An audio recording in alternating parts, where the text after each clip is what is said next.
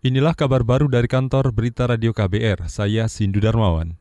Bekas Wakil Presiden Yusuf Kala menentang kebijakan penghapusan ujian nasional. Kala beralasan kualitas pendidikan Indonesia bakal menurun jika UN ditiadakan. Ia menyarankan pemerintah mengkaji ulang kebijakan itu.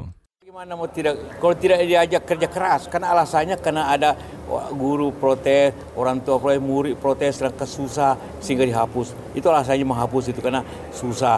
Loh kalau mau bangsa yang hebat harus melewati hal yang susah. Kalau melayani semua protes karena susah, itu kan kita kelembe pasti. Bekas Wakil Presiden Yusuf Kala berpandangan penghapusan ujian nasional akan membuat anak malas karena tidak ada paksaan kalau meminta pemerintah tak menyamakan Indonesia seperti Finlandia yang memiliki kualitas pendidikan mumpuni. Finlandia hanya berpenduduk sekitar 5 juta jiwa sehingga mudah mengelola kebijakan termasuk pendidikan. Ex-Ketua MK Jimli Asidiki meminta pemerintah mengkaji ulang wacana penerapan hukuman mati untuk koruptor. Jimli berpendapat lebih baik koruptor dimiskinkan sampai anak cucunya ketimbang dihukum mati. Menurutnya hukuman mati hanya bentuk pelampiasan amarah publik terhadap praktik korupsi. Ini kalau dipilih daripada penjara lama-lama, anggaran negara habis, mending hukuman mati didor sekali selesai. Cuman ini kan menyangkut nyawa manusia jadi tidak boleh kita royal seperti di China, seperti di, di Filipina.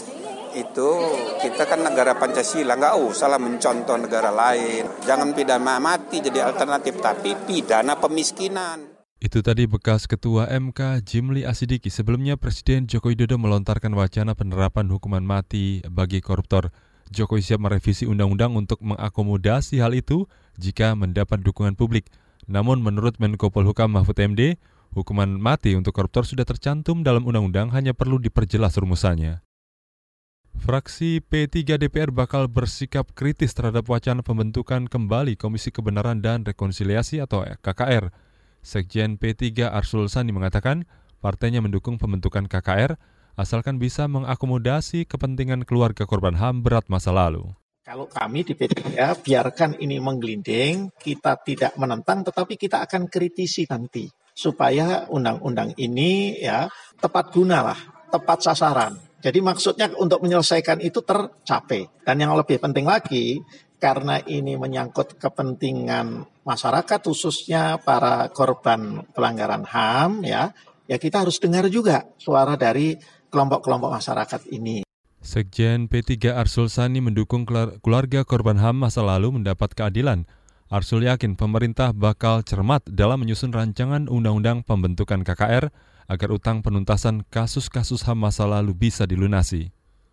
Saudara jalan tol layang Jakarta Cikampek diklaim bisa memangkas kemacetan hingga 30 persen. Jalan tol sepanjang 36 km itu telah diresmikan Presiden Joko Widodo hari ini.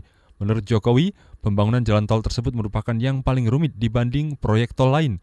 Pasalnya, jalan itu dibangun melayang di antara proyek kereta cepat Jakarta-Bandung dan LRT Jabodetabek. Banyak keluhan-keluhan yang masuk kepada saya, macetnya bisa berjam-jam, dan kita harapkan dengan selesainya Jakarta Cikampek 2 elevated ini, persoalan itu sudah tidak kita dengar lagi.